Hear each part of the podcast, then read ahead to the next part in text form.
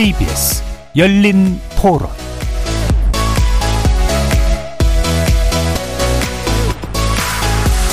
안녕하십니까. KBS 열린 토론 정준희입니다. 주택담보대출.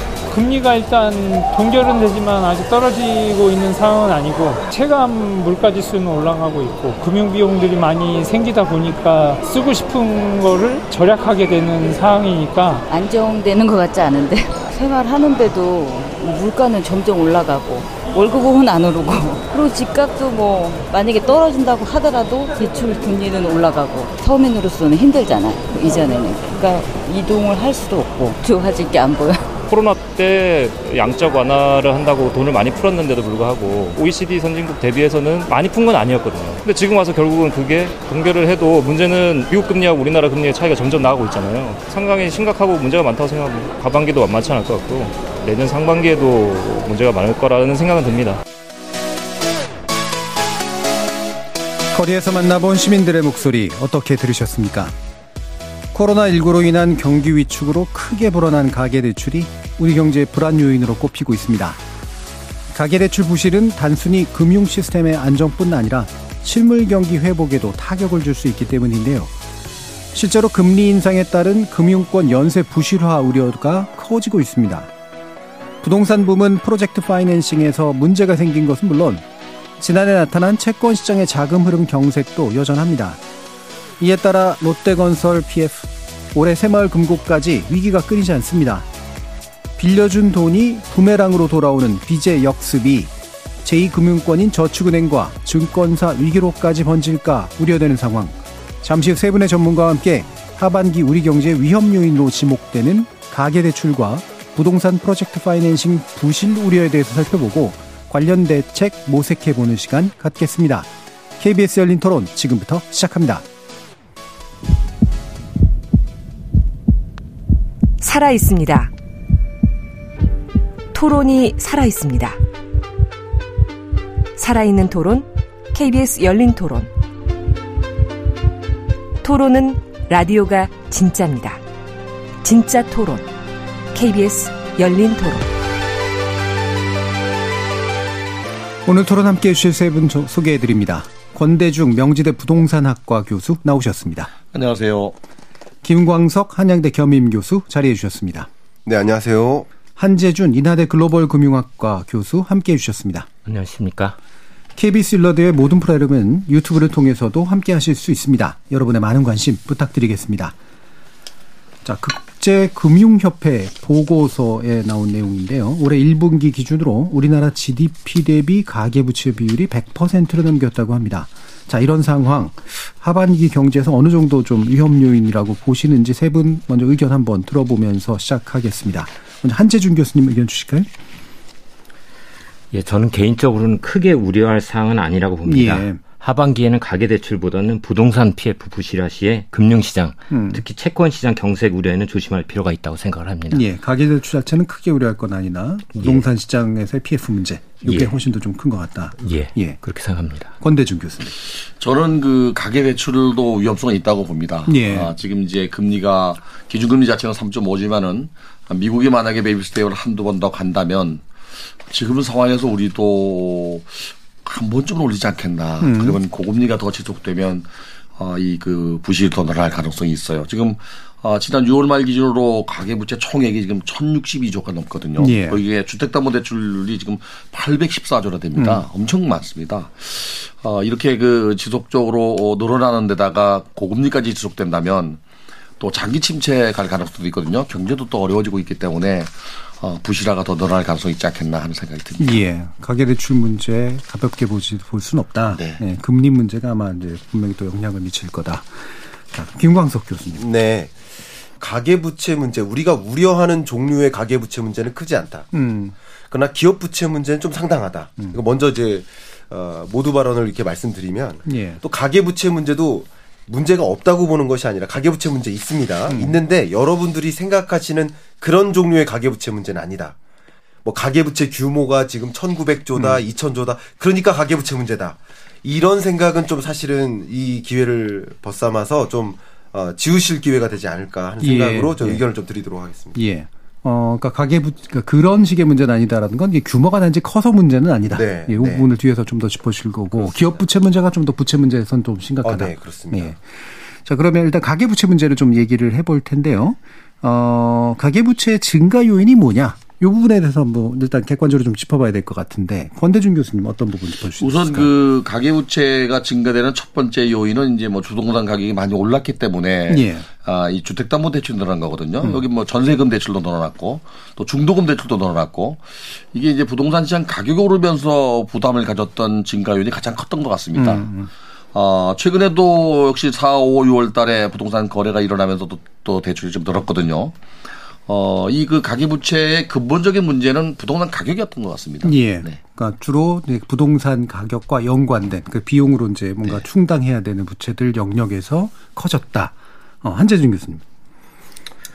저도 아까 김 교수님이 말씀을 하셨는데 예. 가계 부채하고 기업 부채 문제를 얘기했는데 저는 사실 공통점이 음. 자영업자 대출이라고 봅니다. 아하, 예. 자영업자가 가계로도 빌리고 기업으로도 빌려서 제가 추측하기에는 김 교수님 말씀하신 게 그 부분을 건드린 게 아닐까. 음. 자영업자 부채가 한국은행 집계 자료로 천 30조 정도 발표가 됐지 않습니까? 그래서 그 규모가 큰데 사실은 보면 이제 그 자영업자의 소득군으로 나눠 보면 고소득, 중소득, 저소득으로 볼 수 있는데 예. 저소득층의 부채는 120조가 됩니다. 음. 제가 생각하기에 이 중에서 거의 부실에 가까운 건 한 85조에서 90조라고 생각을 합니다. 물론 정부가 만기 연장 등을 해주고 있기 때문에 만약에 2천조 중에 90조는 무너질 거라고 하더라도 물론 이걸 대출해 준 기관은 문제가 되겠지요. 음. 사실 정확히는 보증이 다 들어 있습니다. 그래서 보증기관에게 문제는 되겠지만 저는 그 점에서는 심각성이 있는 거지 그 외에는 만약 뭐 부동산 가격이 고꾸라진다면 그때는 어떻게 할 수 없겠죠. 그런 상황이 하반기에는 발생하지 않을 것 같아서 저는 어떤 특정 저희 저소득층의 자영업자군에 대해서는 특히 유의할 필요가 있지만 이게 사실 기업 대출도 올렸다고 생각을 합니다. 예. 그래서 그 부분에 저희가 중점을 둘 것이지 다른 데까지 너무 이렇게 폭넓게 음. 위험감을 가질 필요는 없지 않을까라고 예. 생각을 합니다. 주로 이제 가계 부채든 기업 부채든 자영업을 위주로 어, 특히나 저소득 자영업자들 위주로 증가된 부채가 문제일 것 같다.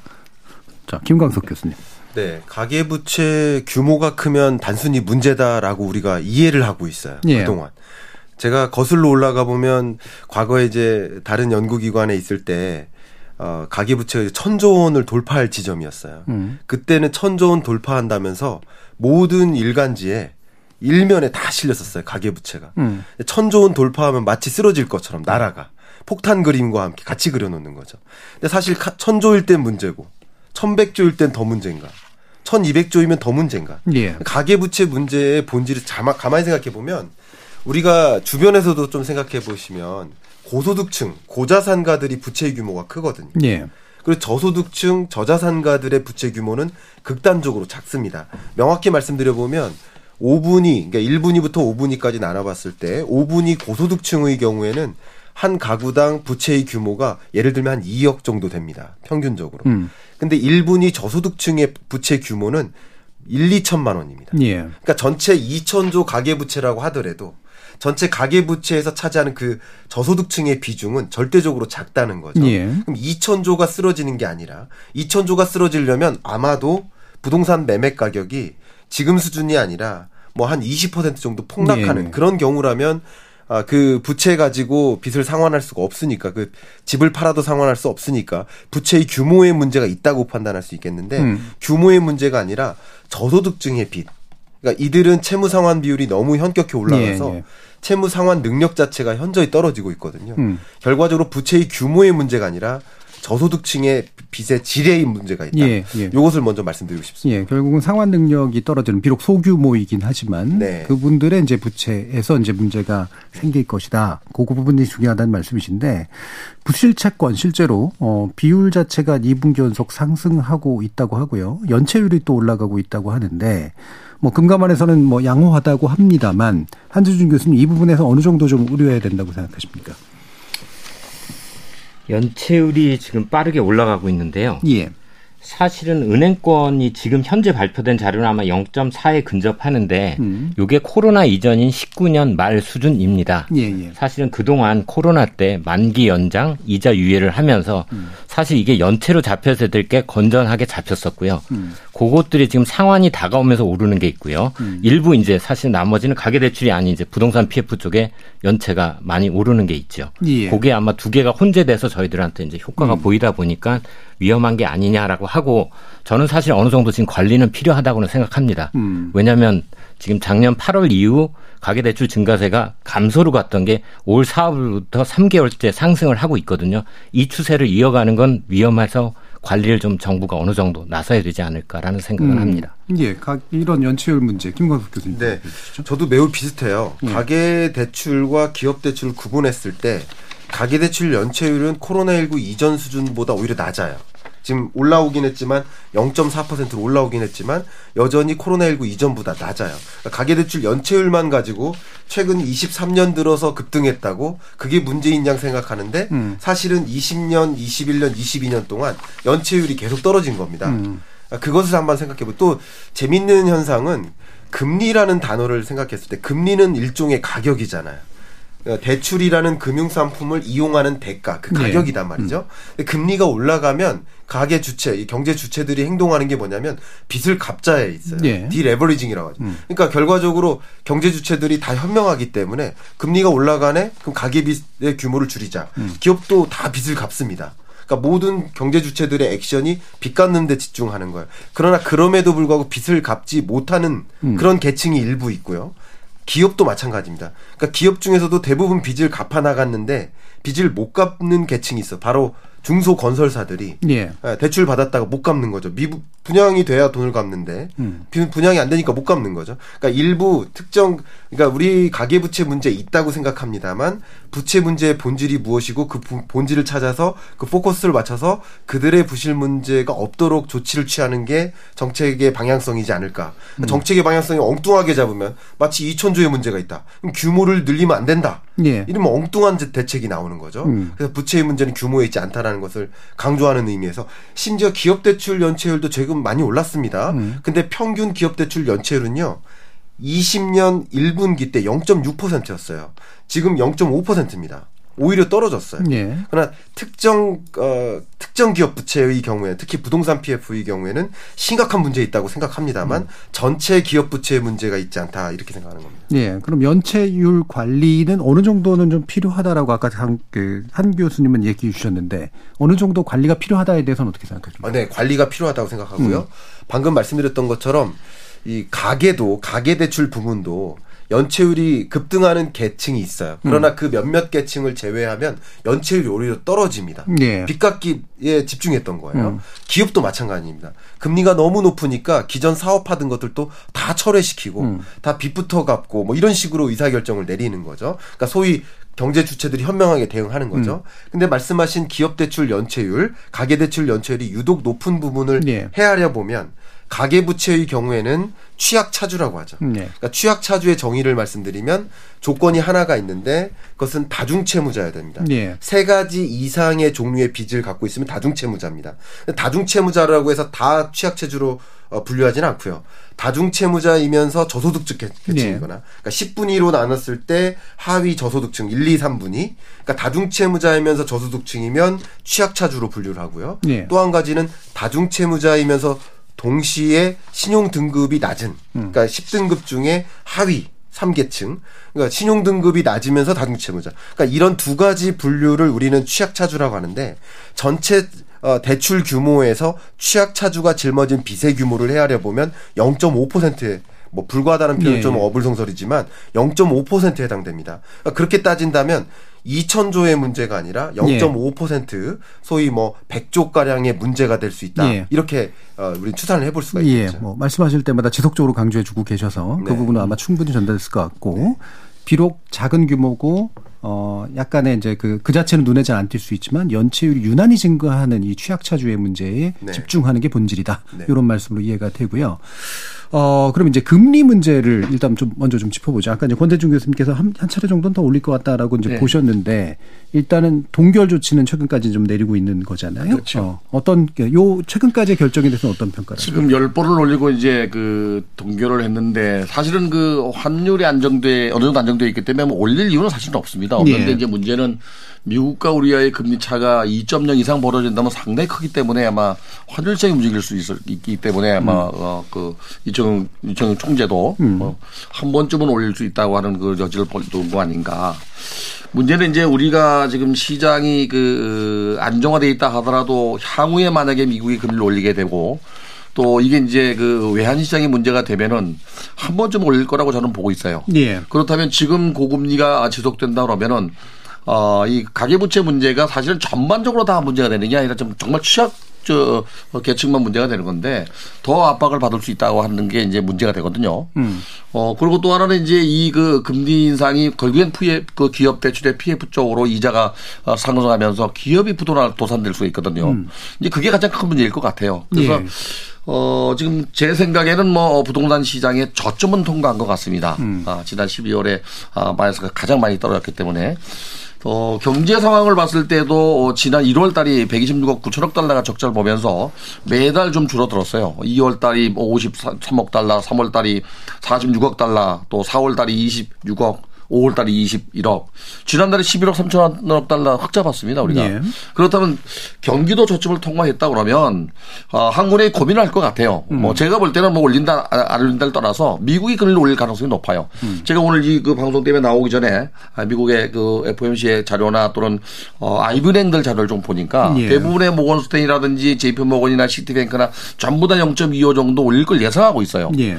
그렇다면 미국이 한 번쯤 올린다면 우리가 어, 그냥 가야 가야 될 상황인지는 아마 고민을 할 것 같아요. 음. 제 개인적인 상황으로는 생각으로는 한 번쯤 베이비스텝 간다 그러면 금리가 올라가면 부동산 시장에는 영향을 좀 받을 거라고 봐요. 예. 네. 그러니까 지금 이제 한국은행 같은 경우에는 어, 미국과 금리 차는 있긴 있지만 아직 환율 문제가 심각하다고 보진 않기 네. 때문에 네. 일단 이런 결정을 내린 거고 근데 이후로는 이제 환율을 고민하면서 한 번 더 올릴 수는 있을 것 같다. 네. 어, 한재준 교수님은 어떻게 보시나요? 저도 전반적으로 동감을 합니다. 예. 사실 이제 한국은행이 미국이 두 차례까지 지금 예상되고 아마 한 차례 0.25가 가장 가능성이 높은데요. 저희가 걱정하는 게 내외 금리 차가 벌어지면 지금 1.75도 미중의 사태고 2%가 나지 않습니까? 그래서 외환 유출 우려가 있기 때문에 음. 사실은 한국은행이 뭐 지금 제가 보기에는 올려야 되는데 현재 안 올린 거는 예. 제가 보기에 새마을공고발 음. PF 시장 문제도 있고요.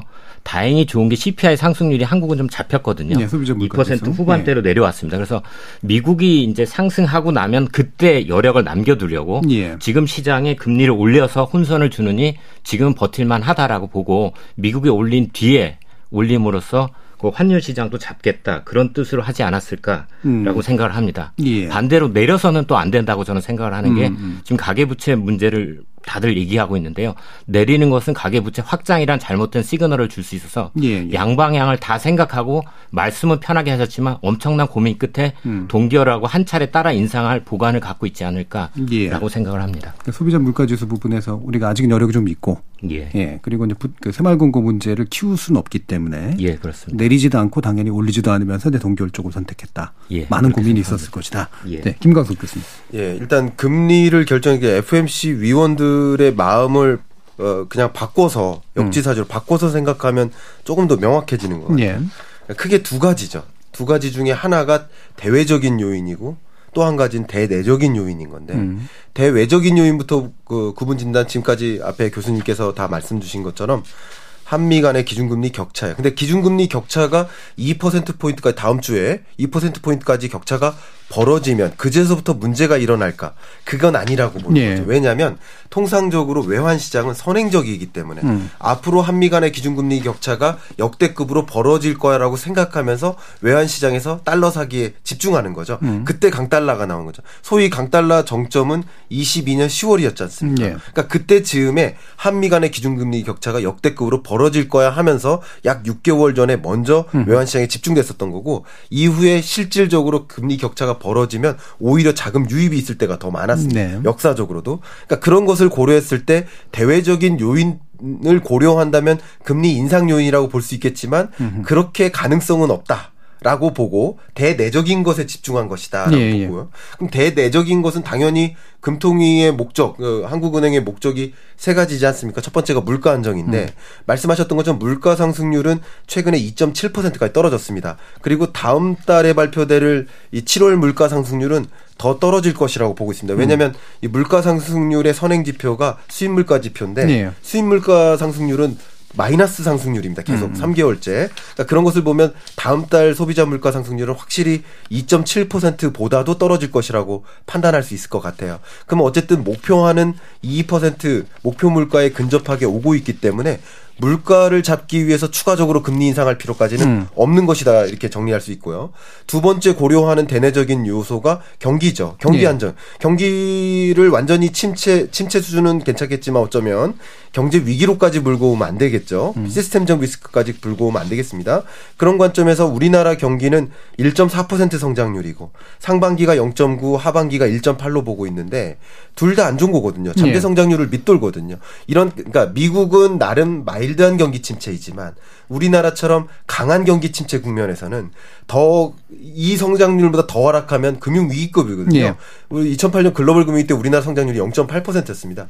그 밑으로 날아가면 안 된다는 판단 때문에 금리를 도저히 인상할 수가 없는 거죠. 예. 마지막으로 세 번째인데 세 번째가 금융 안정입니다. 음. 그러니까 지금 최근에도 새마을금 고발, 여러 뭐 부동산 PF발 우리 이런 자리에서 이 이 부채 가지고 논의를 네. 하는 만큼 부채 문제가 심각하게 부상하고 있는데 이 와중에 금리까지 올려버리면 더 큰 부실이 야기될 수 예. 있으니까. 예. 그러니까 대내적으로 보나 대외적으로 보나 그닥 금리를 인상할 요인이 없는 것이다라고 우리 금통위 위원들의 입장에서 생각을 해볼 수 있다고 예. 그래서 물가 문제나 금융 안정성 예, 문제. 그래서 저는 추가적으로 금리 인상 가능성이 매우 희박하다고 보고 음, 있습니다. 그거는 한국 경제의 경우라고 보고요. 네. 예. 경기 또 침체 우려에 대한 것까지 세 가지 요인을 또 얘기를 해주셨고, 네. 그럼 요거까지 좀 짚고 이제 그 기업 대출 문제로 넘어가면 좋을 것 같은데요.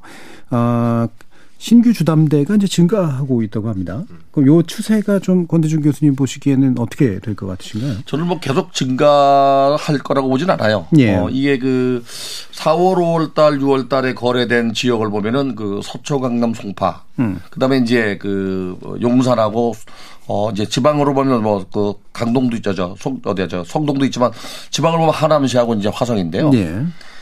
이 서초 강남 송파 그저 어, 용산이 어떤 지역입니까? 규제적입니다. 예, 예. 이게 대출 자체가 은행에서 원활하게 되지 않는 지역 중에 하나인데 아직 시장에 유동성 자금이 많기 때문에 어 아무래도 이제 뭐 떨어질 만큼 떨어졌다라고 하는 기대 심리 또 향후에는 뭐 부동산 가격이 어, 이그 금리가 내려가면서 올라갈 가능성이 있다고 하는 중, 중장기적으로 음. 우상향한다는 거를 아는 어, 이 투자자들이 들어와서 아마 거래가 되지 않았나. 네.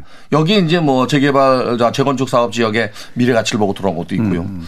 특히 이제 하남시나 그 동탄 화성 지역 같은 경우는 공공택지입니다. 네. 어, 일반 분양이 공, 그 분양가 상한제가 적용되는 지역이고요. 물론 서울도 그 5개 지역은 어, 분양가 상한제가 적용되는 지역입니다. 음. 규제 지역에서 거래가 일어나면서 가격이 오른 거지 대출이 늘어서 오른 건 아니거든요. 네. 그래서 향후에 만약에 한 번 금리가 올라가든지 고금리가 당분간 지속된다면 가계부채가 예전처럼 그렇게 증가하지는 않을 거라고 봐요 저는. 음. 네. 그래서 지금 이제 일부 이제 부동산 가격에 이제 그 약간의 상승 내지 이제 거래가 좀 있는 건 주로 이제 현금 여력이 있는 사람들에 의한 그렇죠. 구매다. 더 이상 많이 뭐 떨어지는 건 이제 한계가 있다. 예. 금매물 위주로 소진되다가 아 이제는 뭐 이거 장기적으로 볼 때는 금리가 내려가고 가격이 올라갈 수 있다는 기대 심리 때문에 아마 아그 매수하지 않았나. 음. 실수요자가 거래해서 이렇게 가격이 오른 건 아니거든요. 예. 거래라는 건 아니라고 봐요. 알겠습니다. 네. 자 그러면 이제 그 PF 문제, 부동산 프로젝트 파이낸싱 문제로 이제 좀 가볼 텐데요.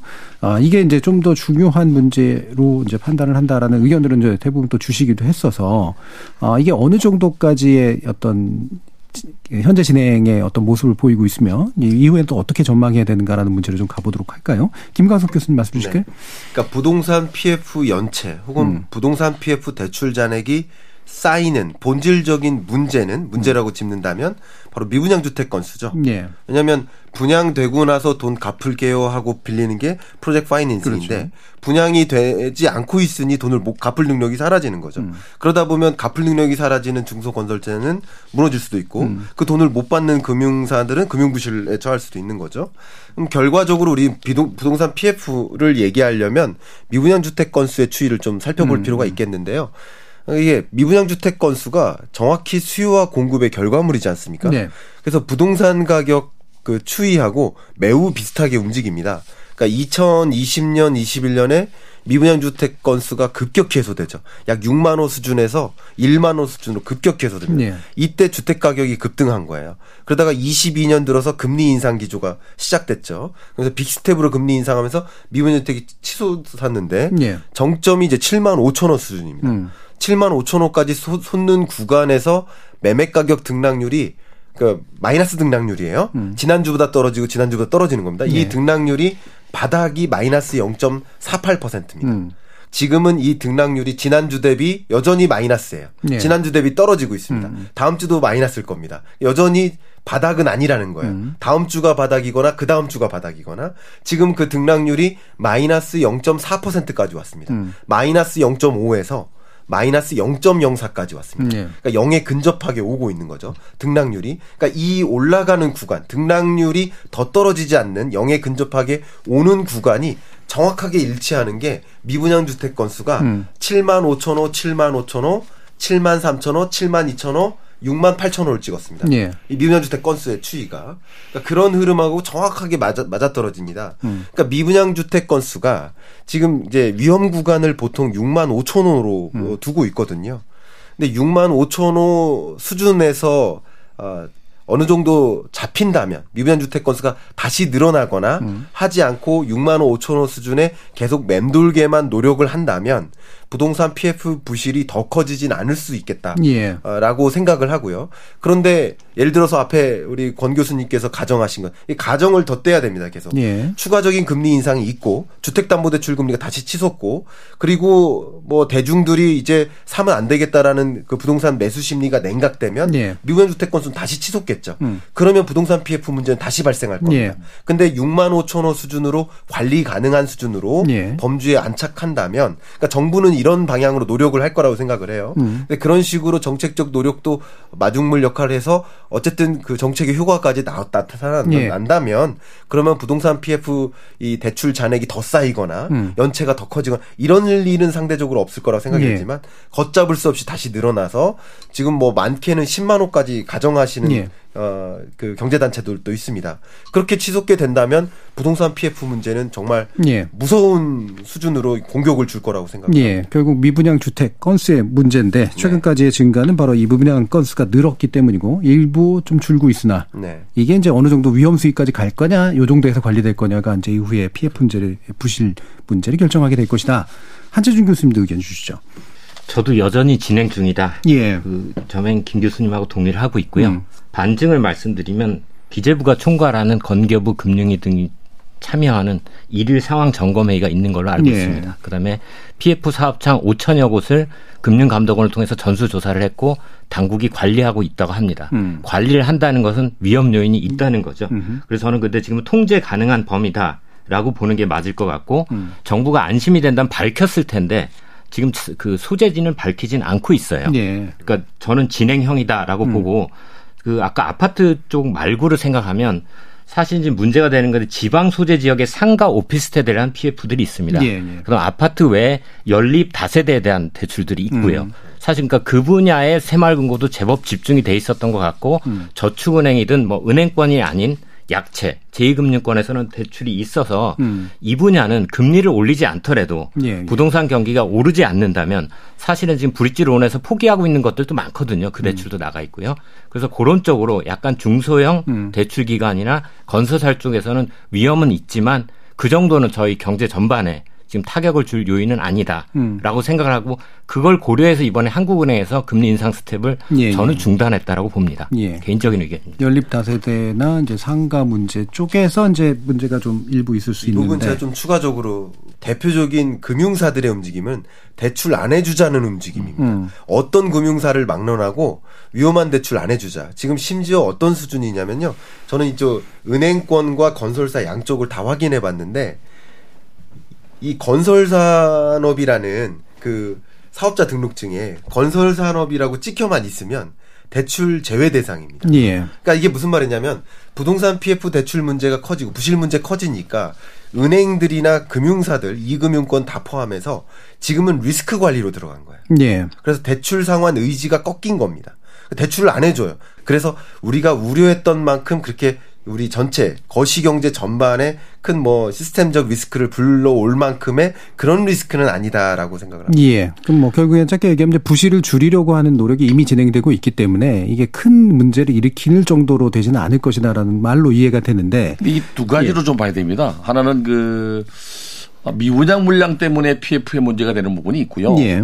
토지를 매입하고 인허가 내고 착공 전에 되는 문제가 있습니다. 음. 이 브릿지라는 거는 이미 인허가 내기 전 얘기거든요. 이게 예. 아, 일시적으로 돈이 들어갔다가 이제 본 PF 가기 직전이기 음. 때문에 이 부분 미분양은 또 달라요. 예. 그래서 미분양 물량이 지금 6만 8천 호도 어떻게 보면 저는 개인적으로 한 8만 호, 9만 호 된다고 봐요. 그 이유가 30가구 이상 되는 주택에 대해서만 아, 이 분양 보증을 받기 때문에 통계가 잡히고 음흠. 그 이하의 비아파트 부분에 다세대 올리면 다 빠진 상태입니다. 예. 근데 오히려 아파트보다는 비아파트 부분이 더 미분양 나거든요. 이게 예. 예. 그런 분이 빠진 상태고 두 번째는 어, 미분양 물량이 아니라 이 이전에 문제가 돼서 이게 이제 도산되거나 이자가 뭐좀 8%에서 12%까지 간답니다. 예. PF 1금융권도 예. 그러니까 실제 이거를 개발을 아직 안 들어갔는 네, 네. 음. 땅을 매입해서 계약할 때 브릿지로 들어갔다가 음. 본인 자금도 1번 들어갔죠. 그리고 본 PF로 돌릴 때까지는 여가가 나야 본 PF가 되거든요. 예. 본 PF가 음. 그 전에 이제 위험도가 높은 건설사들이 중소 건설사들이 많아요. 음. 이게 결국에는 이제 고금리가 지속되거나 경기가 안 좋으면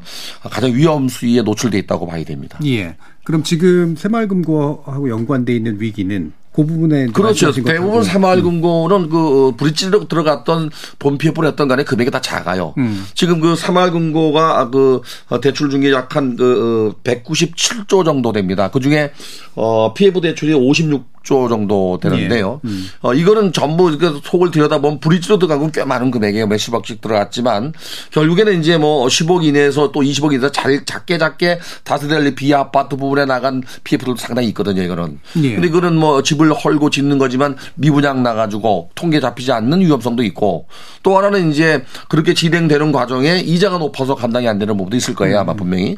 새마을금고가 그래서 어, 대형 건 저, 저 1금융권보다 취약한 게 바로 그런 부분 부분이거든요. 이게. 예, 예. 네. 음. 그게 가장 또 문제가 될 수 있다고 봐요. 저는. 예. 새마을금고 일부 금고가 문제인데 특히 지역에 있는 이 구조를 보면 그 지역의 새마을금고 법인 이사장님들이 굉장히 많습니다. 음. 음. 근데 이 이사장님들이 그 지역 건설사들하고 당연, 당연히 호용호제를 해요. 예. 그러면 이제 지방 건설사에서 규제 이게 금융 규제가 많다 보니까 대출을 못 받아 1금융권에서 대출을 못 받아요. 더군다나 건설사 사업자 등록증에 찍혀 있으니까 당연히 대출을 못 받아요. 예. 그러니까 이제 형님한테 찾아가는 구조인 거예요.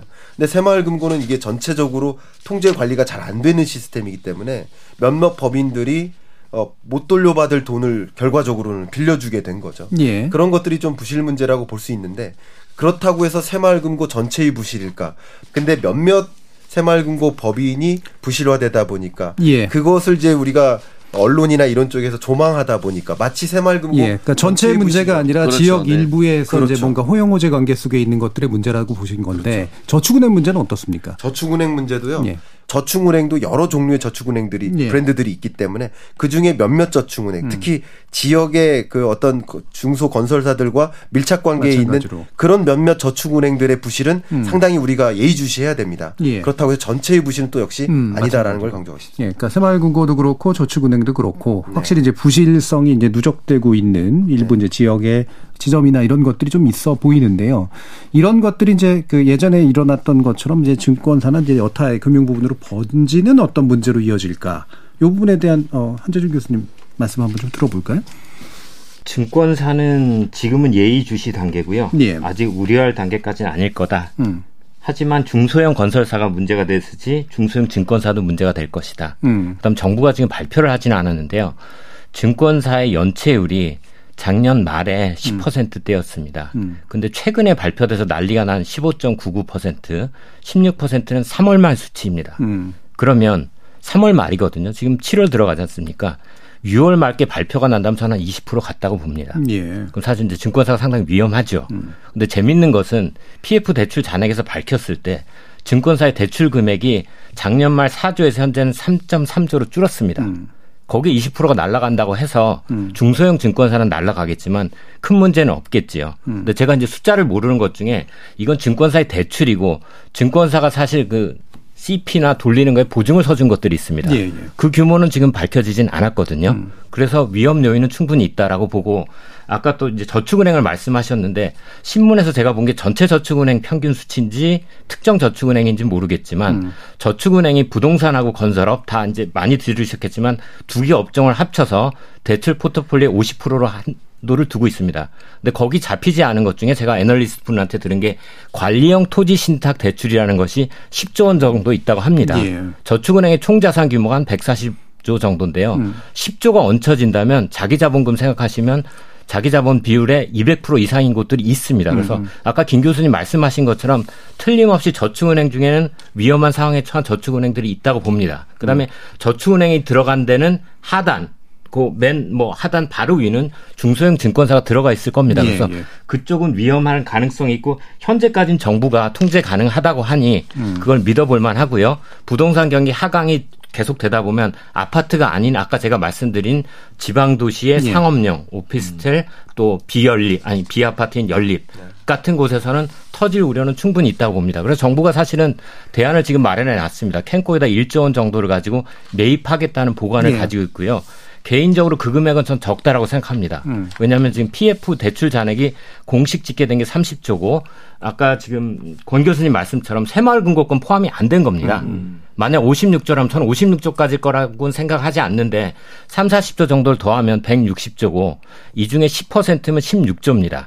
16조가 부실이 나면 사실 부실 자산을 살 때는 캔코가 절반 이하 가격으로 삽니다. 예. 그럼 16조라고 만약 한다면 간단히 말하면 8조 정도가 필요한 지금 1조는 적고 저는 예. 만약 사태에 따라서 정부는 얼마인지 투자할 생각을 갖고 있기 때문에 지금 새 출발 기금이라는 게 30조를 만들 예. 약정을 했거든요. 그러니까 정부가 상당히 기민하게 대응을 해서 맞겠지만 그 사이에 시장에 혼선은 충분히 음. 있을 거라고 그러니까 저는 생각합니다. 구도까지는 아니겠지만 중소형 일부에서 터지는 규모 대략 한 16조 규모 정도가 만약에 예상한다면 거기에 대한 정부의 대응은 아직은 좀 부족한 수준인 것 같다. 예. 예. 하지만 정부도 보관은 가지고 보관은 있을 거라고 봅니다. 것이다. 예. 권 교수님. 저도 일단 그 피해부 대출이 사고 나기 전에 정부가 그 사전적 대책을 갖고 있어야 된다고 봐요. 음. 지금 당장 뭐 돈을 투자해서 어떻게 그 살리는 공적 자금을 투자하는 그런 게 아니라 적어도 미분양 대책을 우리 저 우리 김 목사님 말씀하신 대로 미분양 대책을 어 줄일 수 있는 보관을 갖고 있다든지 음. 또는 뭐 이그 그 새마을금고나 또는 그 저축은행이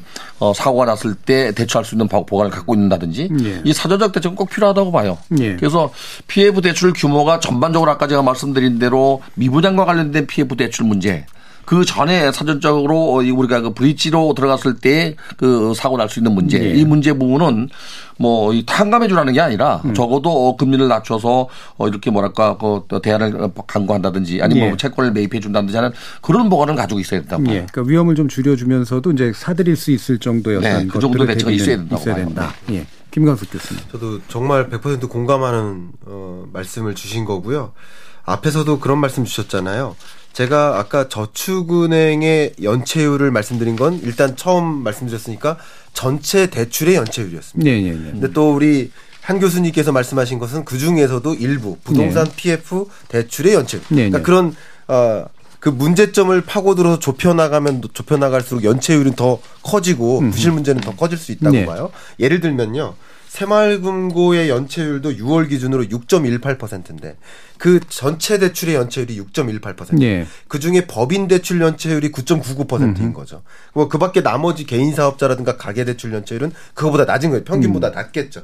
6, 6%보다 오히려 낮습니다. 예, 예. 그러니까, 그러니까, 결국 그 문제의 본질을 찾아가면 찾아갈수록 그 부채 부실이라든가 연체율 부실채권 비율이라든가 여러 지표들이 다 부실하게 다 나타나는 겁니다. 근데 지금 어, 권 교수님께서 말씀 주셨던 것처럼 이 새마을금고 연체율 문제가 최근에 6.2%까지 올라갔지만 예. 이미 작년부터 레고랜드 사태 있을 때부터 연체율 심각하다는 얘기 해왔거든요. 예. 그리고 올해 초에도 마찬가지 22년 말 기준으로 그 연체율이 3, 3.5%였습니다. 음. 3.5%가 두 배까지 올라온 거예요. 그러면 3.5%도 연체율이 너무 심각한 거거든요.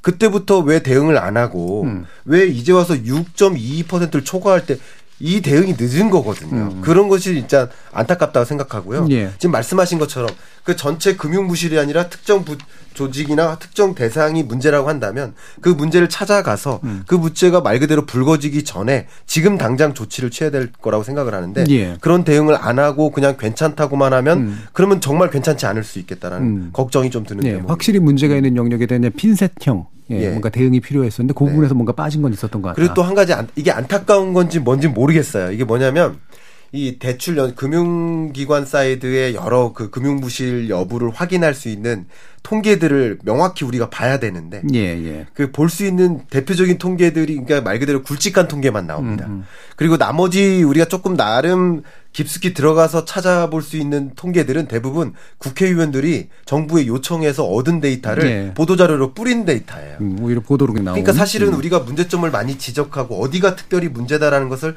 어, 지적하는 목소들이 계속 나와야만 경제주들이 그런 말 그대로의 문제로 가지 않도록 대응할 네. 수 있을 텐데 그러니까 이게 만약에 이게 과도한 부실을 좀 만들지 않, 과도한 불안을 만들지 않도록 유도하기 위한 목적인지는 몰라도 음. 이런 어, 구체적인 통계를 공개하지 않는 것이 그게 오히려 더 부실 문제를 음. 야기하지 않을까 하는 걱정도 좀 드는 것이 있습니다. 근데 이게 이제 그 한 가지 부에서 설명드리면은 미분양 물량이 늘어나 가지고 PF의 문제가 된다면 제일 먼저 문제가 되는 것은 이제 미분양 물량이 그 발생함으로써 건설사가 건축비를 충당을 못 해요. 예. 그리고 그 브릿지나 또는 본 PF를 중개했던 어 이그 그 보험사가 또 문제가 되거든요. 예. 그리고 결국에는 그다음에 이제 은행이 문제가 되는데 음. 1년에 그 연쇄 문제가 되는 거는 차단할 필요는 있거든요. 음. 어, 초기에 이거를 정부가 그 사전적 대책으로 준비했다가 막을 필요는 있다고 봐요. 네. 알겠습니다. 자, 어, 일부를 통해서 지금 우리가 흔히 그냥 가계부채의 증가라고 얘기했던 부분들에서 뭐가 취약한 영역인가라는 걸 어, 일부 이제 취약 차주의 문제부터 해서 또 기업에서 PF에서 특정 영역의 문제, 새마을금과 저축은의 문제를 좀 짚어봤습니다. 이어진 2부에서 어, 과연 어떤 정부적 대책을 적절하게 좀 구성해 볼 것인가라는 문제를 한번 더 이야기를 나눠보도록 하죠. 여러분은 지금 KBS 열린 토론과 함께하고 계십니다. 토론은 치열해도 판단은 냉정하게 복잡한 세상을 바꾸는 첫 걸음은 의외로 단순할지도 모릅니다. 평일 저녁 7시 20분 당신을 바꾸는 질문 KBS 열린 토론 정준희입니다. KBS 열린 토론 2부 김광석 한양대 겸임교수, 한재준 인하대 글로벌 금융학과 교수, 권대중 명지대 부동산학과 교수 이렇게 세 분과 함께 이야기 나누고 있는데요. 자, 그러면 이제 2부 시작하면서 이 부분에 대한 간단한 언급을 세 분으로부터 한번 좀 들어보면 좋을 것 같습니다. 이창용 총재 발언인데 중장기적으로는 국내 총생산 대비 가계부채 비율을 줄이는 거시적 대응이 필요하다라고 하는 이야기를 했습니다. 이게 중장기라는 단서도 붙었고요. 거시적 대응이라는 단서도 좀 붙긴 했습니다만 다시 말하면 이제 규모 내지 이제 비율 조정이 필요한 건 맞다라는 그런 의미를 읽히는데 이거는 이제 지금까지 얘기됐던 것하고 비교했을 때 어떤 의미로 좀 받아들이는 게 좋을지 권대중 교수님 먼저. 예.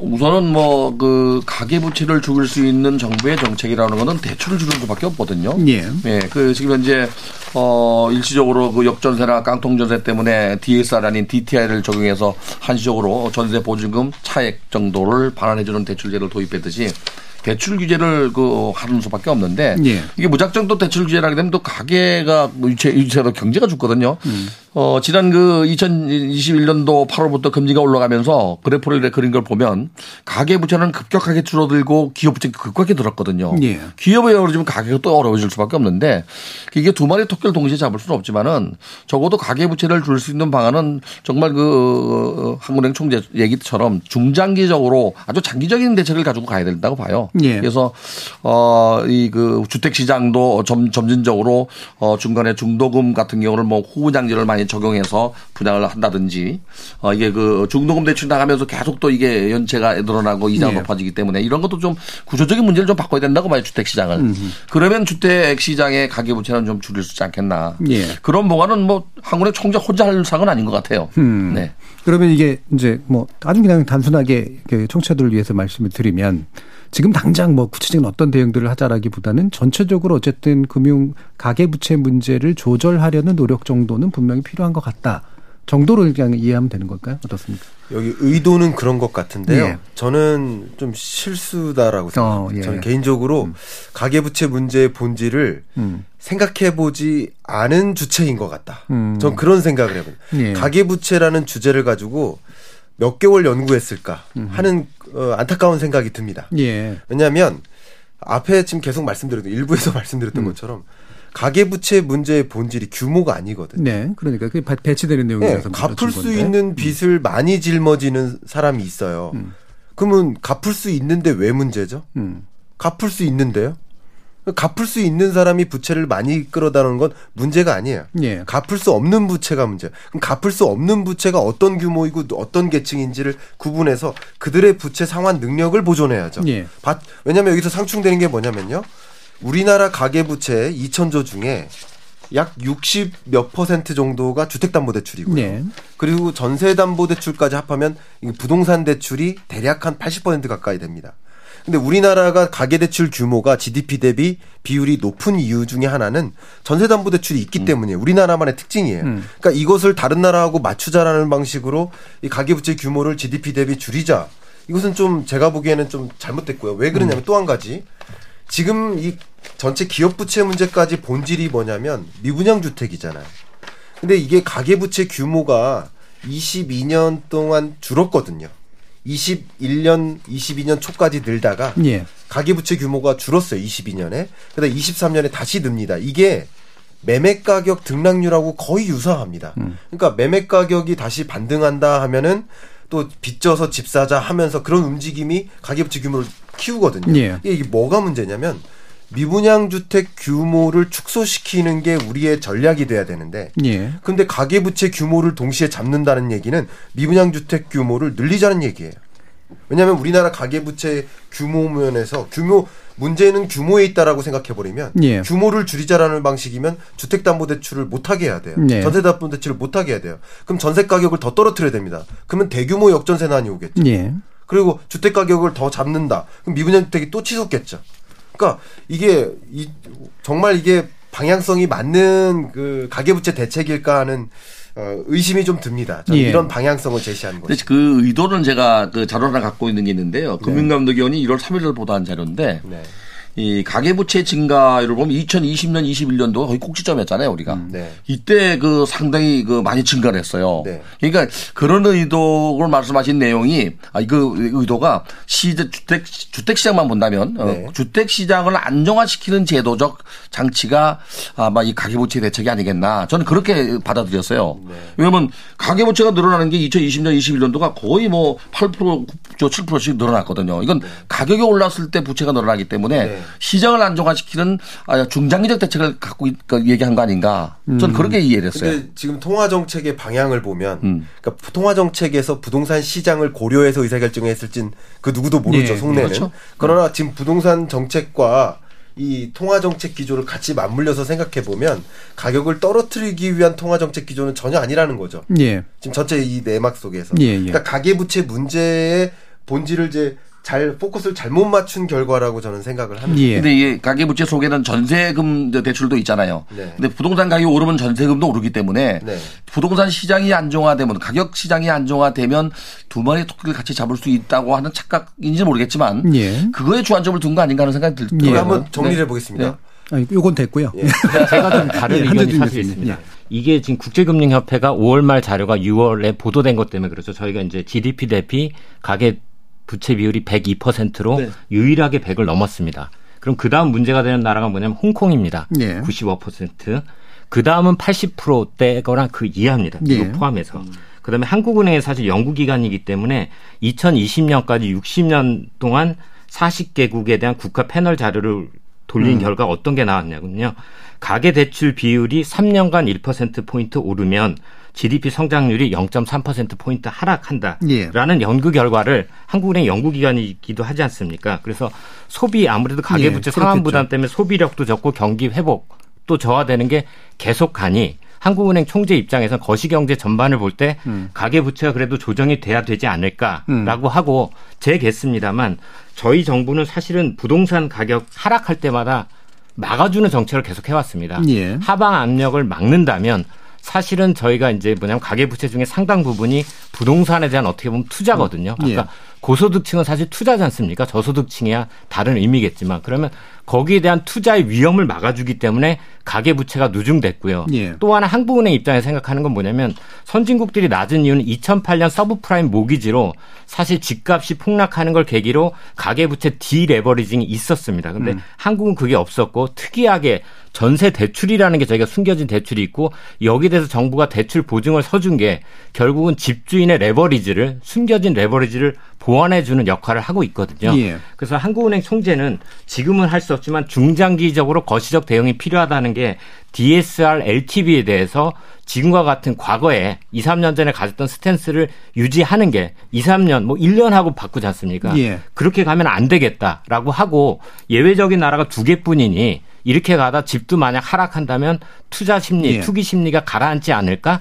그러면 당장은 아니지만 10년 뒤쯤에는 80%로 가는 게 음흠. 모든 나라의 통계가 그러니 한국이라고 예외겠느냐라는 그런 의견은 있고 예. 아까 김 교수님 말씀하신 대로 지금 한국이 좀 특이한 거기 때문에 음흠. 이걸 당장 조정한다고 그러면 바보 같은 소리를 들리고 하는 총재가 그걸 의도하지는 않았을 거라고 봅니다. 저도 예. 김 교수님 입장에는 동의를 합니다. 알겠습니다. 그러면 하는 하는의 입장에서 이제 얘기를 한 거로 좀 이해를 하시는 거고요. 한재준 교수님 같은 경우. 예. 그러면 또 정부가 하는 이런 대출 관련 정책하고도 또 약간 어, 배치될 수도 있는 측면도 분명히 좀 있겠죠. 그러니까. 예, 그렇습니다. 그래서 그 부분에 대한 이야기를 아까도 이제 그 김광석 교수님 얘기했으니까 이게 시그널이 되게 다른 것들이 나오는 거잖아요. 가격 하나는 줄이는 게 맞다라고 얘기를 하지만 중장기라고 하더라도 실제로 이제 정부에서 보면은 부동산 대출 규제 완화 같은 거, 그다음에 정책 모기지로 특례 보금자리론 같은 걸 내면서 이 부동산 시장 침체를 좀 막으려고 하는 그런 태도. 이건 이제 대출을 키울 수밖에 없는 측면이 있단 말이죠.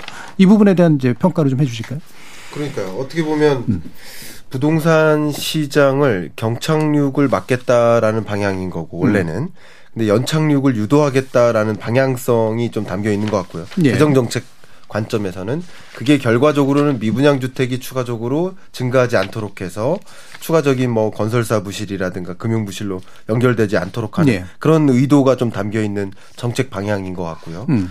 통화 정책 관점에서도 다른 걸 차치하고 부동산 시장만 바라본다면 말 그대로 연착륙이라든가 나름의 완만한 상승을 유도하기 위한 그런 통화 정책 기조라고 좀 해석을 해볼 수 있을 음. 것 같습니다. 물론 부동산 정책 이라는 관점에서 통화 정책을 가동하진 않았겠지만 음. 그 그런 통화 정책 기조의 영향은 부동산 시장에 그런 방향으로 영향을 미칠 거라고 보고 있는 거죠. 예. 그러면 어, 이 부분 권대중 교수님.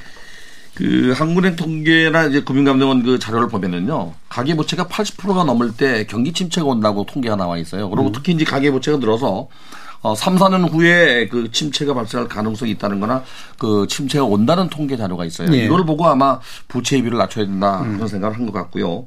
특히 이제 그 국제결제은행이 그 40, 아까 40개를 43개 나라를 어, 그, 어, 조사한 겁니다, 이게. 그래서 분석한 내용을 보면은 가계부채가 늘어나면 부동산 시장뿐이 아니라 경기 침체가 오는 것까지도 위험성이 있으니까 예. 전반적인 차원에서 이거를 꼭 관리하겠다는 그런 것 같아요. 예, 그게 이제 뭐 전반적으로 좀 이해는 좀 되는 부분이긴 하고요. 근데 권 교수님도 이 부분은 얘기해 주셨으면 좋겠는데 정부 부동산 대출 규제 완화가 이제 바로 이 취지 하늘의 취지하고는 좀 단기적으로 배치될 수 있죠. 배치되죠. 네. 네. 저는 이제 그 지난번에도 와서 그 말씀을 드렸지만은 경기가 어려울 때 규제를 완화해서 시장 경제로 가야 된다고 제가 말씀을 드렸어요. 저는 뭐 시장 경제 쪽이니까. 예. 어, 경기가 그 좋아질 때 규제를 완화하면 가격이 더 많이 오르거든요. 음. 그래서 그런 차원이라면은 뭐 가계 부채가 감다 감내할 수 있는 정도까지는 어 어느 정도 시장 논리에 맞게 가야 된다고 봐요 저는. 음. 그래서 어 계속적으로 규제를 완화 규제하고 또 계속적으로 통제하는 것보다는 적어도 시장이 이제 좀 그 살아날 시점쯤 됐을 때에는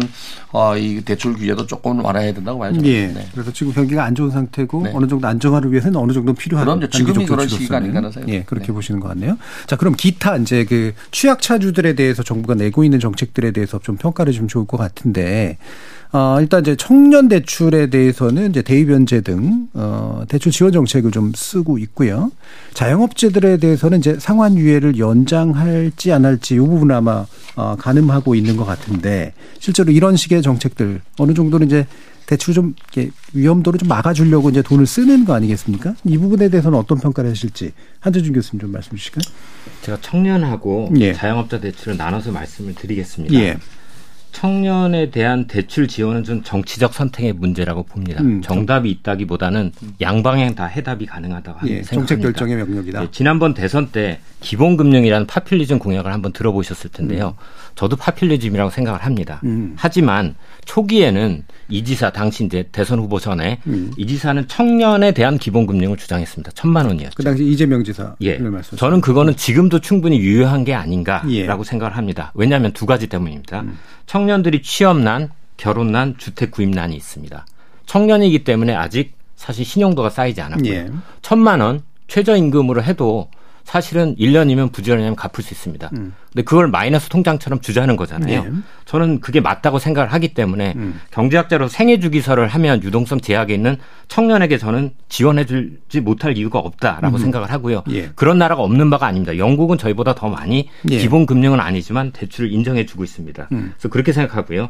또 하나는 자영업자에 대해서는 좀 더 보수적인데요. 예, 예. 자영업자 아까 제가 말씀드린 것 중에 다중 채무자 중에 다중 채무자 자영업자 전체 대출 규모가 아마 1,030조로 밝혀졌고 요. 이 중에 저소득 계층이 120조입니다. 음. 120조가 다가 문제는 아니지만 지금 정부가 밝힌 자료에 의하면 만기 연장이 3년 넘어가고 이자를 내지 않은 돈이 85조입니다. 음. 3년 동안. 음. 여러분 3년 동안 만기도 연장이고 이자도 안 갚았어요. 예. 이게 지금 이제 와서 자영업자가 살아나는 것도 아닌데 갚을까요? 네, 상환 능력이 물론 지금은 사실 음. 대환 대출을 계속 보증을 서주면서 연장해 가고 있는데 예. 사실 이런 차주를 가지고 빚에 의해서 이미 3년을 시달렸고 음. 앞으로 대환에서 6, 7년을 끌고 간다면 그분들 인생이 망해요. 음. 저는 사실 9월에 만기가 9월에 만기가 도래오는 분이 얼마인지 밝히지는 않고 있지만 음. 제 생각에 85조가 이미 30 뭐 3년을 넘겼고 러플리 3년 거치를 하거든요. 예. 그걸 생각해 보면 이 중에 한 25에서 30조는 만기가 돌아온다고 생각합니다. 정부가 새 출발 기금이라는 걸 30조 규모로 음. 출범을 음. 시켰거든요. 그러면 부실이 30조 난다고 매입하는데 30조가 들지는 않지 않습니까? 음. 50% 아니면 30% 돈이기 때문에 저는 사실 매입을 한다는 게 이분들의 채무 조정을 해주는 거거든요. 예, 예. 부담을 덜어주는 게 낫지 않을까 해서 저는 음. 청년에 대해서는 지원을 더 해주는 것도 저는 문제가 없지만 음. 자영업자는 이제는 좀 정리를 하자. 음. 다만 제가 당국자라면 이 과정이 보도가 될 것이고 예. 금융기관 어디는 연체율이 높아졌다라는 보도가 나오면 음. 사실은 시장이 패닉에 있을 수 있는 것 때문에 제가 당국자라면 음. 그게 아마 고민이 돼서 하지 못할까라고 음. 하는데 만약에 대통령이 결단을 내리거나 한다면 뭐 국회도 물론 동의를 해줘야겠죠. 근데 예. 이 실현 가능성까지가 좀 더 적지만 저는 이제는 좀 정리 들어가는 게 맞지 예. 않을까. 그러니까 정책적 결정의 영역이라고 전제하고 예. 예. 청년에 대해서는 고민할 필요가 있다. 하지만 예. 자영업자는 더 이상 끌고 갈 수는 없지 않겠느냐. 예. 예. 김광석 교수님. 저는 이 경제 정책을 정치적인 편향성을 두지 않고 그냥 경제 그러니까 정치적인 목적을 가지고 경제 정책을 하는 게 아니라고 가정하고 말씀을 예. 한번 드려보면 청년의 경우에 이게 부채 문제를 보면 항상 다 갚을 능력입니다. 그렇죠. 갚을 능력을 확인할 수 있는 가장 대표적인 잣대가 DSR이죠. 예. 그러니까 분모의 가처분 소득을 놓고 예. 분자의 원금과 이자 상환액을 놓으면 되죠. 그 채무 상환 비율이 높아지면 높아질수록 갚을 능력이 사라지는 것이 될 텐데 예. 이 청년들의 경우에 계속 뭐 빚을 더 갚, 더 빚지게 해주고 또 빚 갚는 그 기간을 연, 연장해 준다든가 이런 방식으로 한다면 그 일할 의욕을 좀 실추시키지 않을까. 예. 그러니까 빚에 계속 의존해서 살아갈 수 있게 만드는 환경을 마련해 주는 것이 아닐까. 오히려 청년의 자리를 막을 수도 있겠다. 예, 그래서 오히려 저는 채무 상환 능력, 갚을 능력을 줘야지. 예. 갚을 능력을 주려면 분모를 빵빵하게 해주는 겁니다. 예. 분모는 쉽게 말하면 일할 기회를 더 주고 음. 일할 능력을 더 보존해 주면서 갚을 능력을 만들어 주는 것이지 자꾸 빚에 의존하게 해서 악순환을 만들 필요는 없지 않을까 하는 생각을 개인적으로 갖고 예. 있고요. 그다음 자영업자 같은 경우는 조금 어, 케이스가 다르다고 저는 생각을 음. 합니다. 앞에 부분도 말씀하신 것처럼 이 저소득 자 영업자들의 문제가 굉장히 심각한데요. 예. 이 코로나19의 충격을 한번 받았고요. 음. 22년까지 유예를 했습니다. 그러니까 22년까지는 코로나19 충격을 그대로 받은 음. 거죠. 근데 23년에서는 또 글로벌 경기 침체, 예. 한국 경기 침체, 1.4% 성장률은 네 번의 경제 위기를 제외하면 가장 낮은 성장률이에요. 음. 그만큼 소비 활성화가 안 되고 있는 국면이에요. 음. 그러니까 살아날 여력이 없이 또 한 번 당한 거죠. 예. 자영업자의 경우에는 그렇기 때문에 좀 유예를 해줘서 상환할 능력이 이, 있는 기간을 좀 보존해 줄 필요가 있겠다라는 예. 저는 생각을 하고 있습니다. 예. 그러니까 한재준 교수님하고 정확히 반대되는 네. 의견을 주시면 됩니다. 네. 대놓고 반대했다라기보다는 예. 예. 나름의 관점에서 예. 봤을 때는 좀 중요하다고 보는 포인트가 좀 네. 달라서 선택의 문제라고 생각합니다. 네. 말씀드렸듯이. 네. 권대중 교수님 의견 저는 이제 서민대출 예를 들면 햇살론 같은 경우가 대입 변제가 그 1분기에만 2,100억이었습니다. 예. 어, 통계자를 보면 누적 3조 정도를 대입 변제했는데 음. 이게 도덕적 해이가 올 수 있거든요. 이런 문제는. 예. 그래서 어, 그 내용을 보면은 20대, 30대가 또 전체 60%를 넘, 그 음. 넘게 차지하고 있습니다. 그래서 이 서민 대출과 관련된 거는 차라리 어, 저리로 장기로 주는 방식을 좀 택해서 음. 이 사람들이 갚을 수 있는 능력을 만들어주는 게 더 좋지 않나. 음. 두 번째 이제 그 청년 대상 그 대출도 어, 대출은 이제 우리 김광석 교수 말씀대로 청년들에게 도덕적 해이로 그냥 주는 것보다는 저는 교육자 입장에서 예. 교육에 오히려 투자해서 그들에게 그 교육을 시켜서 아이템으로 산업을 저그 뭐라 그, 그 기업을 발전시키고 산업을 발전시켜서 소득을 증가되는 방법으로 가야지 예. 그냥 놔, 놔둬주는 식은 아니라고 봐요 저는 그래서 음. 어, 이그 청년들에게 기본적으로 아예 그 서, 어, 바닥에 있는 서민들은 어, 기본적으로 살아갈 수 있는 건 정부가 뭐 책임지고 지원해야 되겠지만 예. 무작정 나눠주는 건 아니라고 봐요 저는. 예, 네. 기본적으로는 어, 김광석 교수님하고 좀 비슷하셔서 네, 한재준 교수님 한번. 제가 마구 퍼지기식으로 얘기하는 것 같은데 그걸 잊어버렸는데 예. 네. 저는 청년에 대해서는 반전해서 그렇게 생각해 볼 수 있다는 거고요. 예. 사실 그때 이제 나왔던 민주당의 공약 초기의 얘기로는 조건부로 합니다. 예, 예. 아까 공 교수님 말씀처럼 필요가 있는지를 갖다 자기가 하고 예. 상황 계획서를 내고 합니다. 그러니까 음. 무작정 대출을 해줄 필요는 없죠. 왜냐하면 코인에다 넣는 걸 어떻게 합니까? 예. 제가 그걸 하자는 얘기는 아닙니다. 예, 알겠습니다. 전제 조건부로 이제 뭔가 예. 고민해 볼 필요가 예, 있을 그렇습니다. 것 같다라는 의견을 좀 주셨고요. 아, 지금 이 부분에 대한 이제 평가를 이제 그럼 짧게만 들어봤으면 좋겠는데 1조 원 규모 아까 이제 얘기해 주신 게 적다라고 지금 한재준 교수님 말씀하셨잖아요. 그러니까 프로젝트 부동산 프로젝트 파이낸싱 시장에서 대비하기에는 1조는 좀 적다. 그래서 아마도 보관은 있을 터나 예. 대체로 한 8조 원 정도 규모 정도까지는 고민해야 되지 않겠냐 이런 의견이셨는데. 예, 제 생각입니다. 예. 그걸 지금 발표하지 않는 이유는 음. 정부는 이미 대책이 있으면 그때가 발표하는 게 낫지 지금 1조를 8조로 늘리겠다 하면 한국 사람도 똑똑하지 않습니까? 왜 그러지? 예, 예. 예 저는 그렇지 않을까라고 제겠습니다만 음. 그렇게 생각합니다. 내심 아마 보관으로는 준비해 놓고 있을 것이다라고 예, 보시는 것 같고요. 예, 본 교수님. 저는 금액을 정하기 이전에 어, 정부가 미분양 주택도 제대로 좀 통계를 좀 만들었으면 좋겠어요. 음. 그리고 PF 대출도 제대로 좀 만들었으면 좋겠고 이게 그 은행마다 다르고 또 이게 그 또그 그 금액마다 다르기 때문에 정확한 통계는 없는 것 같아요. 예를 들면 이런 거죠. 저축은행이나 일반 은행은 금융감독에서 조사를 하니까 가능한데 예. 새마을금고는 행자부 쪽에서 관리하고 있습니다. 음. 그러니까 이게 같이 통계가 안 나와요. 그래서 이런 것들을 전부 다 어 그 조사한 상태에서 최소한 어 위험률이 몇 퍼센트지를 가상하고 그 정도 이상은 준비해야 된다고 봐요 저는. 음. 네. 예. 그럼 김광석 교수님. 네, 저도 이 규모 면에서는 진짜 현재 어, 부동산 PF 부실 규모랑 비교해 봤을 땐 좀 작아 보인다고 생각을 합니다. 음. 그 숫자를 명확히 계산을 안 해봤지만 그래도 4에서 5조 원 정도의 부실 규모가 있다고 판단하고 있거든요. 그런 면에서 1조 원은 이 부실 문제를 막기 위한 조치로선 좀 작은 규모가 아닌가라는 판단을 한 가지 하고 있고요. 예. 말씀하셨던 것처럼 이 규모의 문제라기보다는 본질적으로 뭐가 문제인가 그 본질을 어, 본질적인 그 문제를 해결하는 데 집중했으면 좋겠다. 음. 말 그대로 미분양 주택 건수를 명확하게 통제하기 위해서 통계 자체를 좀 선진화한다든가 정상화하고 음. 그리고 미분양 주택 건수가 추가적으로 늘지 않도록 그러니까 미분양 주택 건수 문제도 지역별로 보면 특히 지역명을 얘기할 수 있을지 모르겠지만 특정 지역의 경우에는 그러니까 수도권은 문제가 아니지만 예. 특정 몇몇 지역의 경우 굉장한 문제입니다. 해소되지 않고 있습니다. 음. 그런 것들을 이제 관리할 수 있는 그게 본질적인 문제인 것이지 음. 이 규모를 가지고 뭐 금융 부실을 막고자 하는 거 이것은 한시적인 조치밖에 안 되지 않을까 하는 그런 생각을 하고 있습니다. 예. 저 약간 첨언 들어가겠습니다. 음, 네. 저는 사실 아까 권 교수님 말씀하신 것보다는 이미 작년 가을부터 전수조사에 들어갔거든요. 음. 지금 누락된 건 새마을금고입니다. 음. 새마을금고가 지금 부동산 건설업의 56조로 발표가 났고 이게 다 과연 PF일 거냐? 어떤 분은 거의 PF에 가깝다는 얘기도 하고 예. 지금 시장의 개수가 난무하는데요. 음. 130조를 통제 가능하다고 생각했는데 지금 음. 가장 부동 부실률이 높은 새마을금고가 최대 56조가 가능한 숫자가 나온 건 정부로서 another story입니다. 음. 그리고 행안부가 자료를 내놓지 않는 걸로 저는 알고 있어요. 예. 그래서 사실 그쪽을 얼만큼 파악하느냐에 따라 상황이 달라집니다. 왜냐하면 130에 56조가 더해지는 거하고 130조를 관리 가능하다고 생각했던 건 전혀 다른 얘기지 않습니까? 그렇죠. 예. 그래서 사실 그 부분은 권 교수님 말씀대로 파악이 안 되는데 빠른 시간에 파악을 하고 만약에 시장에 불안정이 된다면 파악된 수치를 어느 정도라도 정부가 공개하는 게 신뢰성을 회복시키는 데 도움이 될 음. 거라고 생각을 합니다. 네. 그러니까 3분의 1, 그러니까 지금 파악해 놓은 규모의 3분의 1 정도 이상 되는 그 규모가 더 그렇죠. 생길 수도 있기 때문에 예. 그러면 굉장히 다른 판이다. 다른 판이죠. 음, 예. 알겠습니다.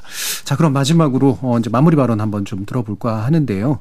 어, 지금처럼 이렇게 이제 어, PF 문제라든가 이렇게 취약차주의 문제라든가 어, 또는 기업 대출 중에 이제 부실한 부분에 관련된 부분에서 어, 여러 가지 뭐 대안들을 얘기해 주셨습니다만 결국에는 이제 실제로 작동 가능한 대책들을 정부가 내는 것이 이제 중요해 보이고 아 뭐랄까 이렇게 아까 얘기했던 것처럼 뭔가 좀 착각해가지고 잘못된 시그널 쪽으로 자꾸 연결될 수 있는 그런 대책들을 그냥 많다고 해서 쫙 하고 늘어놓는 건 별로 안 좋을 것 같은데 여기에서 어떤 점을 마지막으로 강조해 주실 수 있을지 먼저 김광석 교수님 의견 주시죠. 네. 가계부채 문제든 기업부채 문제든 규모의 문제로 우리가 집중을 해버린다면 예, 예. 그것을 통제하면 2금융권, 3금융권 다른 데로 갑니다. 예, 예. 부채 규모 자체가 줄어들지 않거든요. 그렇죠. 그런 것을 생각했을 때 부채의 문제를 본질이 무엇인지를 예. 어, 판단했으면 좋겠다는 생각입니다. 권대중 교수님. 저는 이제 기업에 뭐 정부가 무작정 지원하는 것보다는 그 가지고 있는 자산을 유동화시켜서 음. 유동화 증권으로 자금을 조달할 수 있는 그런 방법을 좀 더 자유롭게 해줬으면 좋겠다. 예, 예. 그러면 뭐 자산은 갖고 있는데 어 현금성이 돌지 않아서 유동화되지 않아서 또 이거 어려움을 겪을 수도 있거든요. 이걸 음. 좀 활성화시키면 좋겠다. 물론 뭐 춘천 레고랜드 사건 이후에 그 유동화 증권 발행이 좀 어려워졌지만 어쨌든 정부가 좀 지원하면 가능성이 있거든요. 음. 기업은 그렇게 했으면 좋겠고요. 가계 쪽에서는 적어도 상환 능력이 되는 사람들은 뭐 차별화 되더라도 어 대출 한도를 좀 너무 묶을 필요 없다라는 생각이 들어요. 그래야 음. 시장이 좀 돌아가지 않겠나. 예. 어 그리고 또 하나는 이제 어 경제가 어려워지고 부동산 시장도 어려워지고 이럴 때 인허가 물량이 확 줄었거든요. 착공 물량도 음. 줄고 이거를 좀 미래를 준비해서 정부가 주도적으로 좀이 어, 수요 공급과 관련된 공급을 어, 예. 어, 미래적으로 그 공급할 수 있는 지금 현재 뭐 작년 8월 16일 날 270만 원 공급 대책을 내놨지만 한 번도 그 뒤에 점검이 없었어요. 이것도 좀 한 번 점검했으면 좋겠다. 예. 마지막은 이제 상환 능력이 최소한 정도 있는 사람들에게는 정부가 탕감해주거나 변제해서는 안 된다고 봐요. 저는 음. 이거는 어 본인이 언제까지라도 이렇게 갚을 수 있는 그 길을 열어줘야 된다고 봐요. 그래야 예. 이게 포퓰리즘이나 또는 뭐 도덕적 해이가 없지 않나. 어, 그렇게 생각이 됩니다. 예, 그러니까 기업 스스로 뭐 유동화의 방식을 택하던 스스로 네. 대처할 수 있도록 자구책 예. 자구책 있어야 돼요. 예, 네. 길을 틔워주고 개인도 이제 변제 능력이 있을 수 있도록 네. 어, 만들어주는 방식으로 가야지 자꾸 이제 탕관 방식을 쓰면 안 된다. 네. 예, 그리고 별개 얘기긴 합니다만 이제 인허가를 지금 음. 해줘야 나중에 와올 문제를 어, 막을 수 있다. PF가 어려우니까 인허가가 안 나가는 거예요. 자꾸 예. 못하는 거예요 이게. 알겠습니다. 한재준 교수님. 저도 여기 오니까 약간은 다른 것 같은데요. 예. 그러니까 빚의 역습 을 지금 우려한다고 하는데 음. 한국은행 총재는 잘하셨다고 봐요. 예. 왜냐하면 다른 장관하고 달리게 4년 임기가 보장돼 있지 않습니까? 음. 그래서 시장에 앞으로 부채로 당신들이 돈을 버는 일을 하지 말자라는 예. 면에서 연구 결과를 빗대서 사실 음. 해외 사례기도 하고 80%를 당장은 아니지만 10년 안에 가야 된다. 라면 아 이제는 빚을 내지 말자라는 시그널을 주는 역할은 음. 했다고 보이고요. 그 사실 이제 가장 포커스가 자영업자의 가계 대출하고 또 사업자 대출이지 않습니까? 예. 다중채무자 그중에 음. 저소득층인데요. 제가 계속 누누이 말씀드리지만 저소득층의 120조 중에 80조에서 90조 원은 이미 3년 동안 이자 1원도 못 갚은 돈입니다. 음. 음. 폐업한 사람들도 많을 거고요.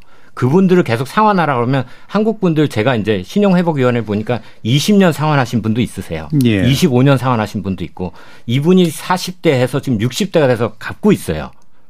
그 상황을 뭐 저희가 갈 수도 있지만 저는 그걸 좀 해소할 필요가 있지 않느냐. 음. 물론 도덕적 해임 문제는 있지요.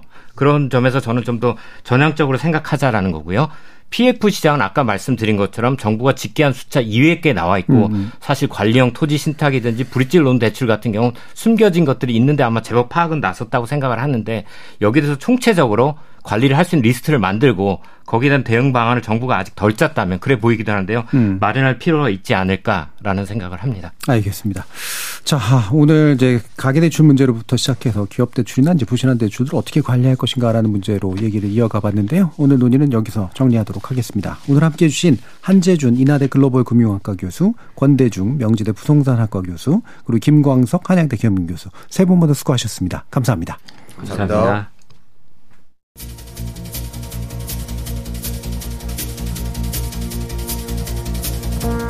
적정 부채는 레버리지, 즉 자산을 키우는 지렛대가 되기도 합니다. 하지만 생계에 쪼들려 앞뒤 안 가리고 빌려 쓰게 된 돈, 그리고 공격적 투자를 위해 무리하게 당겨 쓰는 돈은 경기가 불안정할 때 연쇄적인 위험의 불길을 댕기게 마련이죠. 개인과 금융권 그리고 정부의 세심한 협력이 필요한 시점 같습니다.